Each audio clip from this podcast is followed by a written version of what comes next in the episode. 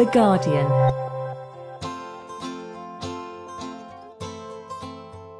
Hello and welcome to the Guardian Books podcast with me, Richard Lee. And me, Claire Armistead. In this week's episode, we talk to two writers from two different generations who have connected through their work.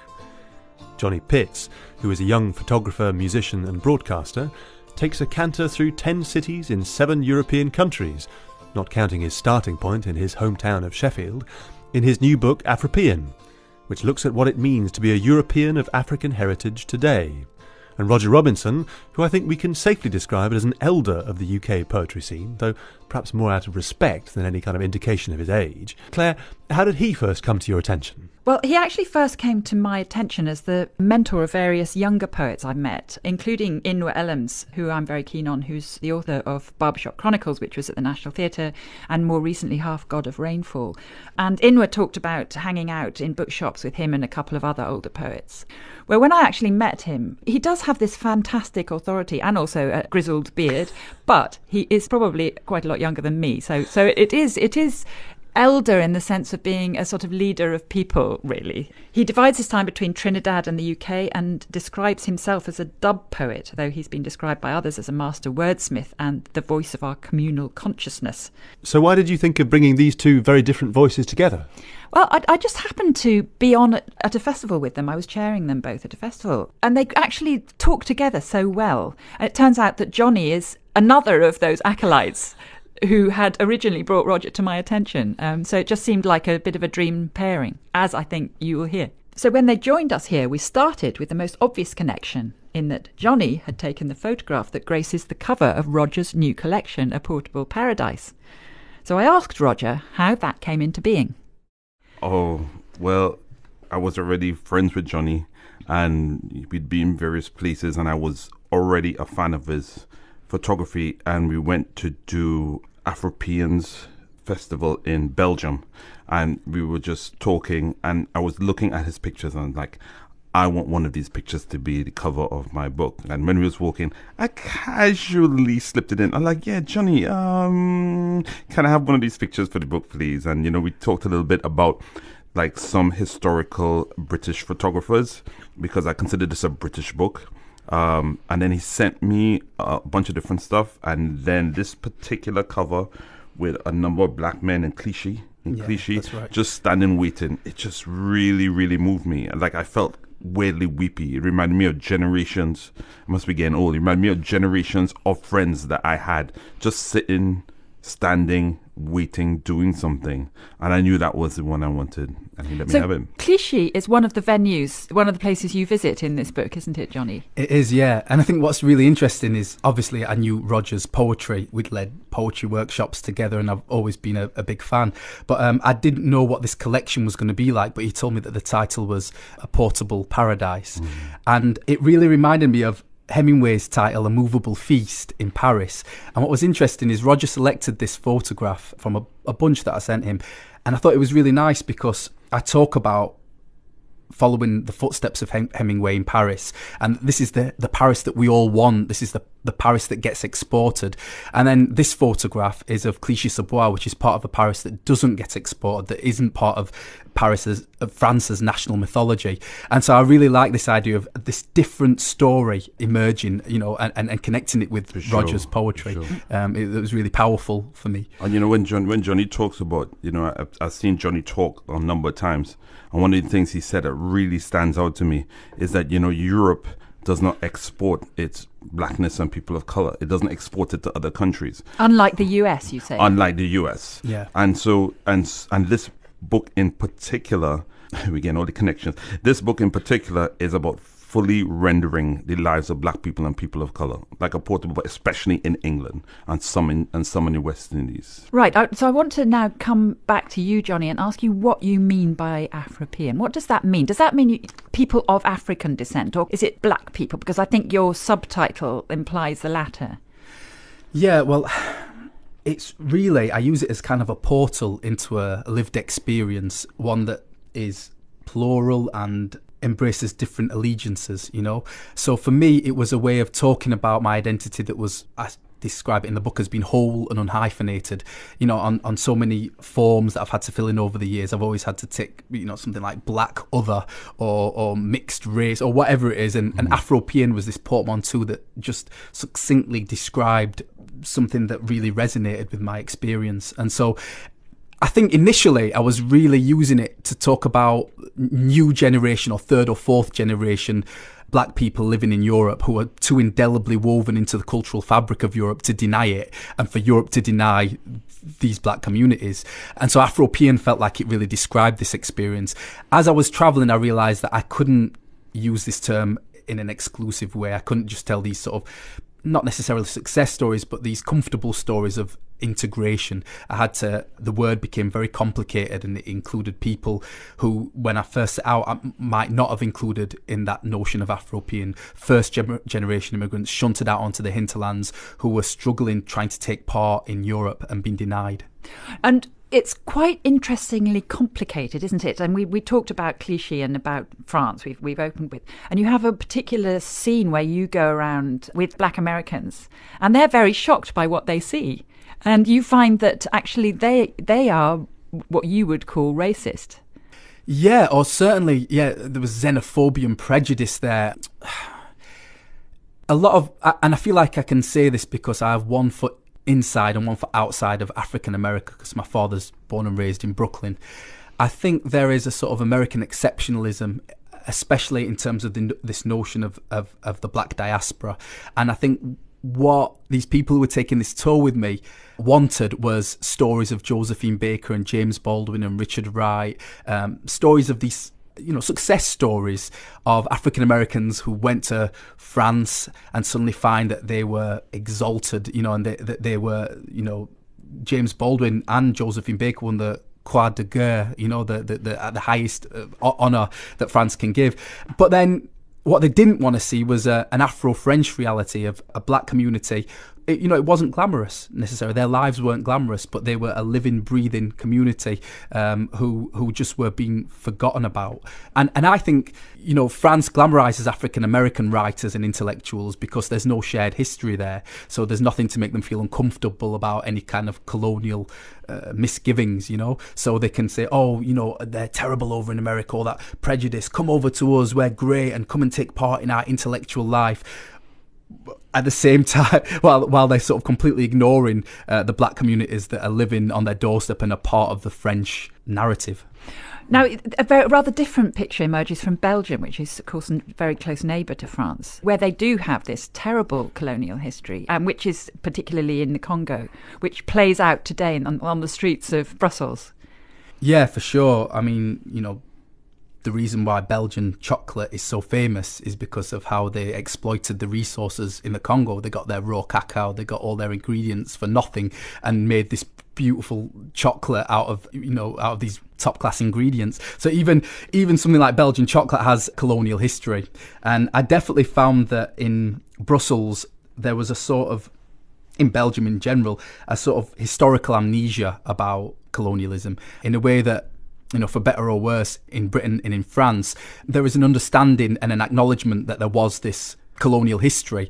And some people are very proud of it, some people are anxious about it, some people are ashamed of it, but it's not a surprise. Whereas in Belgium, uh, I think that it does come as a surprise. People just don't want to talk about it, despite the fact that, you know, it's been reported that over 10 million Congolese were massacred under King Leopold II's reign. And you still feel that this sort of disparity between the, the, the, black communities that are living in, in Belgium and then the white communities who are inheritors of this colonial wealth. Um, and you talk about Tintin, who's of course everybody's hero, almost everybody's hero, and, and uh, having to come to terms with the fact that actually he's part of a racist setup. well, Tintin was interesting for me because genuinely, as a, as a kid, I read the books and I watched the cartoons, and it played a part in me wanting to be a writer in lots of ways. I wanted to be Tintin. I wanted to be a reporter. I wanted to travel the world and go on these adventures and save people through my writing. and um, and I think you know people talk about decolonizing the mind, and I think what that's all about is the power structures implanted by colonialism are planted in the fertile soil of childhood. So for me, I was never questioning this white man who was always at the top of society and teaching other other cultures how to be. And so, so for me, white men were at the top, and it's only as you get older and you have to kind of try and challenge that that, that you do have to confront colonialism. And what I discovered in Brussels was that there was a, a Tintin story called Tintin in Congo, where the Congolese community were reduced to gollywog characters. I mean, it's such a racist horrific volume of Tintin. Uh, it was it was taken out of circulation for a while and then put back in, but with a sort of red banner saying this may cause offence, and it certainly does cause offence. And it was just this instance where you know I had to reevaluate my own relationship with Europe. You know, and it's one of many instances where you find yourself placed very quietly and subtly at the bottom of society. Now, so part of what your book is is a reckoning with old heroes, with sort of old culture. And Roger, in, in your collection, you have a section which is largely devoted to your heroes, who include people like Mark Rothko, the painter, right. John Coltrane, Sade. Yeah. What, what, does what does this mean for you? What did they mean for you? Well, you know, a lot of the book at a certain point talks about people who either have not achieved paradise in their time, but even though they may have done great things, but they never died satisfied. So somebody like Mark Rothko was amazing to me because he was so incredibly talented and so trying to do something that was interesting and special. And he even tried to create the context around it. But when he died he died bitterly unhappy, you know, and, and so I find these types of things interesting. And sometimes how art deals with depression and how art deals with personality. So there's a section of um, different artists who have different varying mental states. And it opens with a whole section on Grenfell. And you, yeah. you um, most very publicly wrote an eight minute poem which was set to music, which the BBC broadcast yeah. about Grenfell. Yeah. This is what was it that made you feel that you were the person to write so much about it? Well, the thing about it is that when Grenfell happened, when I first came to this country, I lived in tower blocks. I lived in Gardiner House. I lived in the thatch roof. I lived in Cattle Road Estates. And when it was happening, I literally saw the people who I lived with dying inside of it because Gardiner House is no different from Grenfell. You know, good people who trying to find housing, oftentimes they just come into the country and they've come looking for paradise. And now that they've come here, what did they get? They got Grenfell, you know, and um, me being an immigrant, trying to come here from Trinidad, trying to look for something better for myself. I was like, wow, to make that journey and to go like this was particularly moving to me. Now, your background is actually un- not quite typical, isn't it? Because yeah. you were born in London, but yeah. then went immediately back to Trinidad yeah, and only came back to England when you were in your late teens. Is yes, that right? Yeah, yes. I, I, left here when I was three and then came back when I was 19 due to the um, system of opportunistic parents trying to have you born at a certain time and they could take you back and come back because they always had a plan for you to go to university, you know, and so that opportunity to do that. So, um, do you yeah. consider yourself to be part of the Windrush generation? You're too young. No, I'm not. I'm not. I'm too young for that. Um, even though my bed might not make it seem so. but um, no, my grandmother was part of the, the Windrush. So my parents were part of the Windrush generation. My grandmother was part of the Windrush generation, and she always used to tell me things. She says, "You know, Roger, when I first came here, a lot of people, a lot of working class people, did not have shoes in winter." And I was like, what? You know, and so like the kind of observations that she saw, I was like, wow, okay. And she was in East London. Mm. You've got a, a, poem called Windrush, haven't you? Do you want to uh, read sure. it? Windrush. They came down from the ship on a footbridge of firewood, architectural pleats in their trousers, and suitcases each containing a live lizard. Eventually, they put away their bow ties of cut banana leaves and take to drinking seawater shots down the pub with beards of black smoke.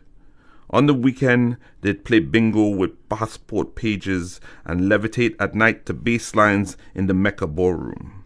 They eat their fried clay dumplings and salted sharks and don hats brimmed so sharp it could cut style, with their two pence coin buttons, double breasted jackets, with pocket squares of betting slips. But still, the three wooden birds on their walls were flying back home in super slow motion, because nothing promised was what it seemed, but it was somehow more than what they left. So that is sort of, in a way, something that you challenge in your book, Johny, isn't it? You challenge this idea that black British people are, or black Europeans are Windrush. Yeah, no, I don't know if I want to go on record as having challenged that at all, actually, especially during this uh, very charged era where, where, where the Windrush generation are really being undermined. I suppose I wanted to broaden the conversation, and so I wanted to include the Windrush story, but also expand it and look at the various connections across the continent as well, and not look over to America because I feel like uh, it's an Anglophone thing perhaps, but black communities, I feel like in this country, constantly are looking across the Atlantic to America rather than across the Channel to Europe. And it's funny with, with something like Grenfell, the Grenfell disaster, you know, in Europe, there are precedents, there are histories that the community who survived the Grenfell disaster can draw strength upon, or at least acknowledging and get some sort of knowledge base from. If we look into at 1992, when an aeroplane crashed into a corner section of a high-rise flat in Amsterdam in the Bijlmer disaster uh, in the Belma district. Sorry, it was hard for people to know how many people died in this disaster because of illegal, undocumented quote unquote immigrants from Suriname. So you had all these, all the Surinamese community who would just uh, initially there was a, a, a network of support. People thought it was horrible that this aeroplane had crashed into this high rise flat. And then, as soon as people realised that it was undocumented immigrants that had died, suddenly it be- hmm. get, began to be reframed as a kind of villainy that what were they doing here and, and, and, and why should we support these people who aren't Dutch? And, you know, so uh, there is there are parallels there. And I think it's really important that this country looks at Europe and looks at the other black communities for a network of support. Mm-hmm. And it's also it's about how how do you value life? You know what I'm saying? It's like just because they might be from another country is a life of less value. Exactly. You know, just yeah. because they're undocumented is a life of less value, even more. You exactly, know what I'm saying? Yeah. Um, and even the people who live there weren't allowed to have the proper rights of home. You know, and how are you going to define home? And that's the important thing. An urgent question indeed. Roger Robinson and Johny Pitts will be back talking with Claire after this. Today in Focus is a new Guardian podcast that brings you closer to our journalism by getting behind the news every weekday. You'll join me, Anushka Asthana, talking to people at the centre of the big stories impacting our world. We'll use personal perspectives and expert analysis to put you at the heart of what matters. Listen to Today in Focus and subscribe on Apple Podcasts, Spotify, or wherever you choose to listen.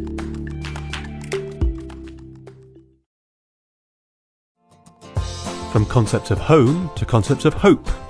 In this half of the Guardian Books podcast, we return to our conversation with poet Roger Robinson and photographer Johny Pitts. Yeah, I was interested by the fact that despite a lot of the subjects they cover being really rather bleak, and with good reason, of course, because all across Europe, the right wing populists are taking over, people are getting more intolerant.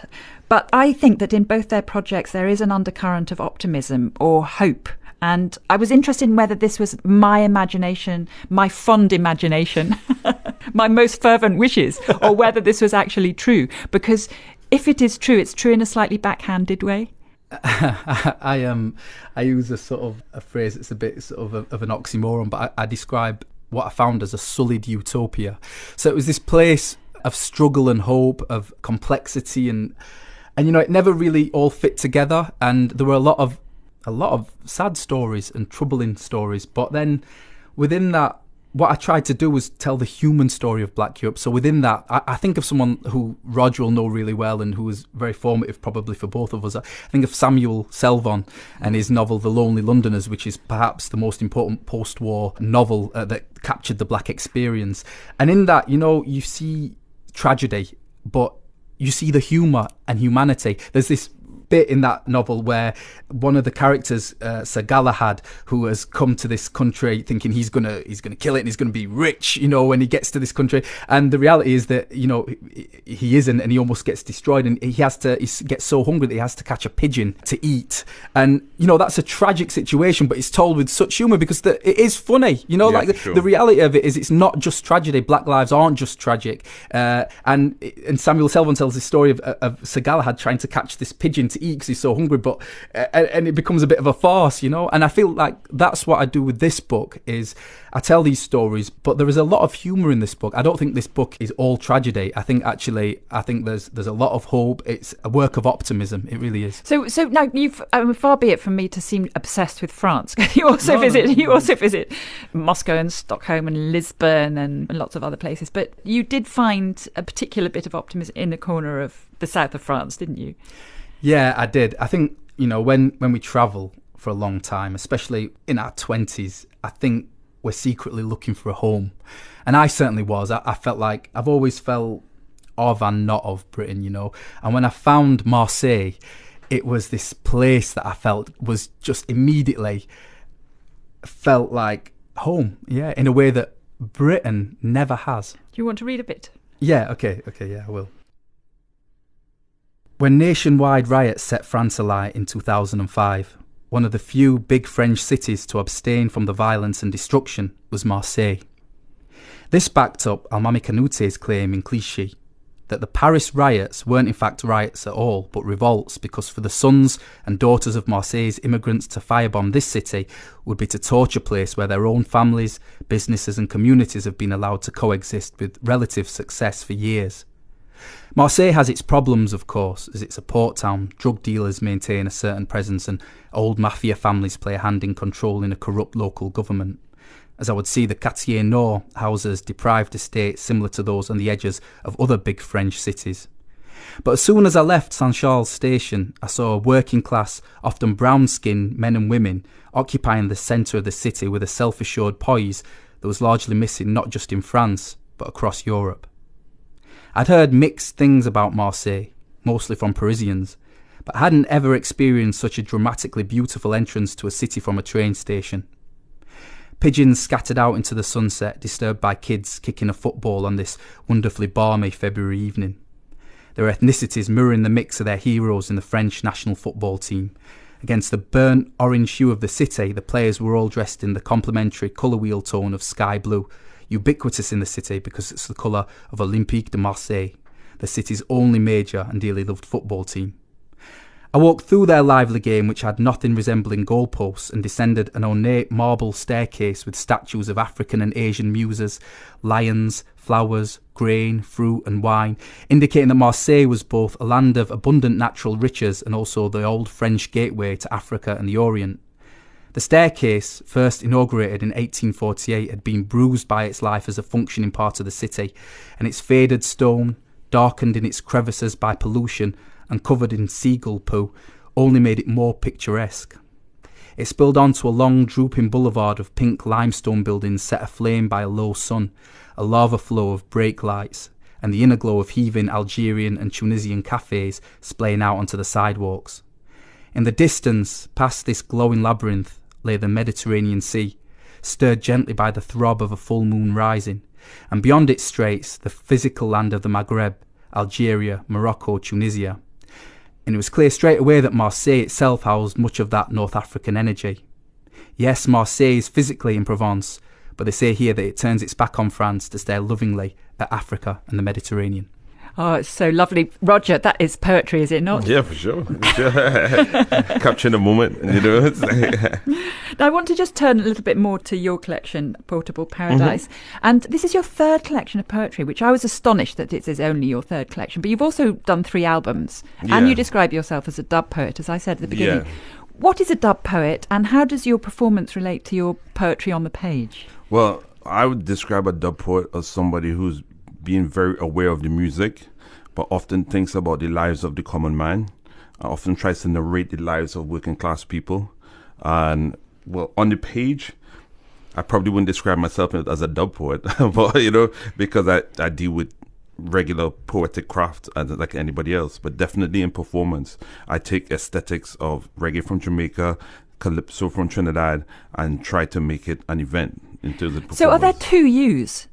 Yeah, the there are two writers in you. Most definitely. I mean, there's there is the writer who writes, and then there's the performer who tries to make it work live. And so I sometimes the only the only thing I would say about dub poetry in the actual book version of it would be trying to write about mostly about working class people, working class black people, and people of color. So, are there poems in this collection that come from that dub side of you? Yeah, for sure. Can you give us a, a taste of what? Okay, let me just find mean? it because the book is super new. Ashes to fire. Beware these hot nights in Brixton when cabbies sit outside laughing on homemade stools and charge twice the going rate to get up. And crackheads walk with presidential purpose to meet wincing dealers whose crack fours rub against their fillings. And somewhere up in the tracing paper squares of light in the tower blocks, grandmothers dice goat meat and season it with curry spice and sweat. And a young man stops brushing his fade in the mirror and looks deep into the loose light brown threads of his own eyes, whilst downstairs in the car park, a young father whispers weed smoke about how life feels, like that burnt out car that never moves, the one with the shattered windows, leaving diamond tears in the melting asphalt. It's not too hot for bulletproof vests velcroed across the ribs, but it is too hot to sleep. So the whole town is out. The fat rumple staffs are taking their hooded boys for a walk. Even the one legged man is hopping down the center of the road begging traffic for revolution money. Out tonight, too, are certain mans who don't take three steps without looking backwards, 'cause they know their boy who freestyles from his wheelchair let them Peckham mans come up from behind with handguns, 45 long nose snumdos trying to slump man. Roll, roll, watch, roll, roll, watch. Even a bus driver will kick your ass tonight if you're trying to ride for free. He's come up on road and tonight is too hot to take shit. On hot nights like this, the pinpricks or sweats can make mans remember all beef that next man's forgot, and somebody might get caught slipping with none of his boys around and get bored up right there in the off license, between the magazines and the special brew. And a nine year old girl's spine might take a stray bullet so she may never skip to a beat on concrete again. So beware, beware these hot nights in Brixton. It's quite ominous, isn't it? That, Mm. And the ominousness is carried in the rhythm of, of the way you you speak it. Yeah, I think you know you're trying to move like a film director, where you you get in little snaps of things happening, and um, some of these sequences happen uh, like a build up to the Brixton riots. So you know there's a certain tension in the air, and so I was trying to capture okay what is the what is actually the feeling that's going on here, you know. And a lot of it was done through kind of observation, you know, observation and imagination. But you know, when you talk about taxi people, you know, waiting and charging twice the going rate to get up, Yeah, it's, it's funny because I, I live in Peckham at the moment, although I am moving to Marseille soon. But you know that to me it strikes me as a really contemporary portrait. You know, we're seeing some of the issues that are facing Peckham and, and, and Brixton at the moment. And it's funny in, in the introduction you mentioned that myself and Roger from different generations, and I suppose we are. But I've never seen you like that, Roger, really, because Right. uh, your poetry to me is not uh, doesn't strike me as antiqued in any way. Right. It's it all seems very contemporary, and I think that's probably because you are always looking. I mean, you're a lover of literature. That's obvious in your poetry, but you're also always looking at what's happening on the street. So Right. for me, your your your poetry, you don't you are a veteran, but I don't see you as a veteran. I see Oh, you as thank po- you, you, know in lots of ways. Do you know what I mean? I appreciate that. Thank you. Don't let the grey beard fool you. Um, and all good collections have a shape, and this sure. this goes from the sort of public to the personal, Yes. and you end up in the fifth section with with poems about your baby son, Yes, which yes. are incredibly touching, and Right. all the more touching because we know that there is a happy ending. Yes. although we don't know in the poem that. Yeah, there is yeah, a happy yeah. ending. So I was just wondering, in the in the interests of having a happy ending to this podcast, Yes, yeah, yeah. whether you could possibly read that. Yeah, for sure. I mean, I what, what I will say is that in writing the book, Paradise, when my son was born, became a kind of hope. You know, so um, and began to represent that. And this section, this is the beginning of that section about hope for my son. Grace. That year, we danced to the green bleep sunscreens. My son had come early. Just the one kilogram of him, all big head, bulging eyes, and blue veins.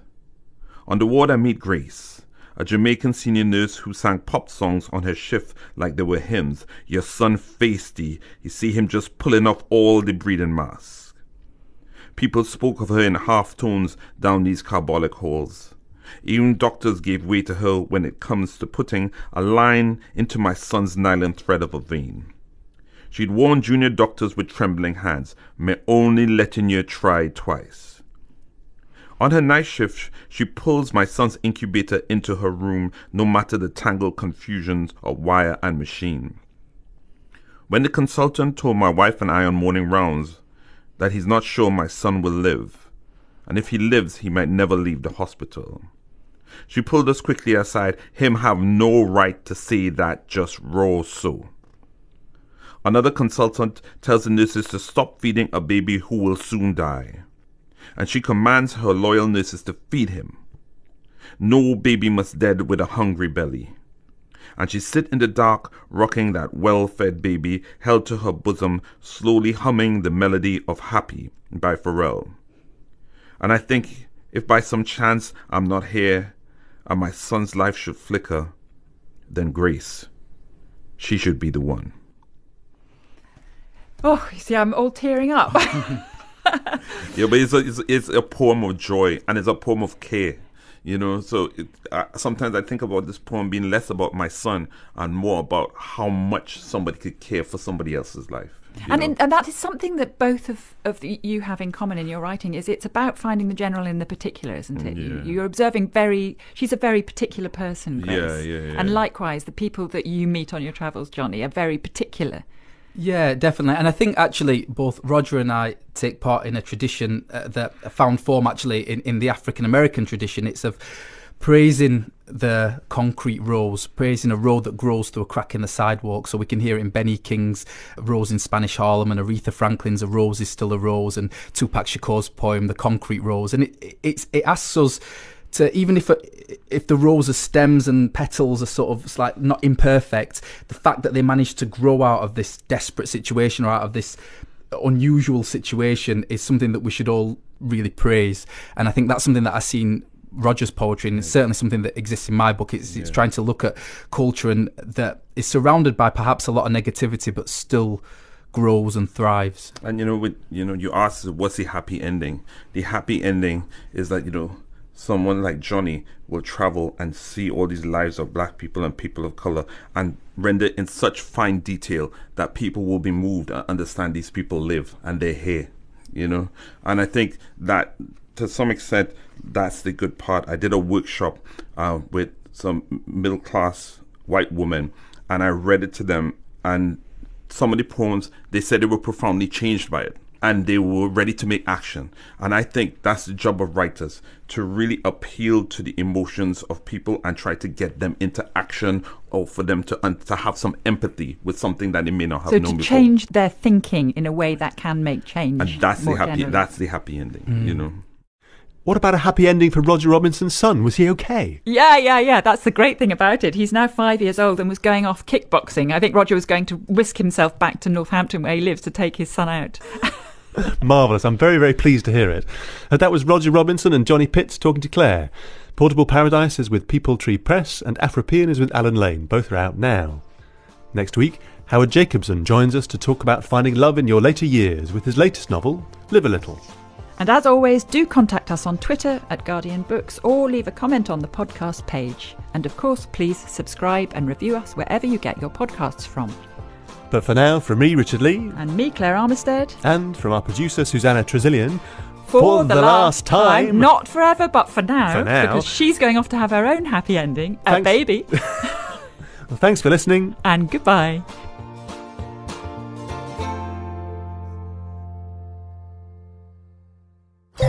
For more great podcasts from The Guardian, just go to theguardian.com slash podcasts.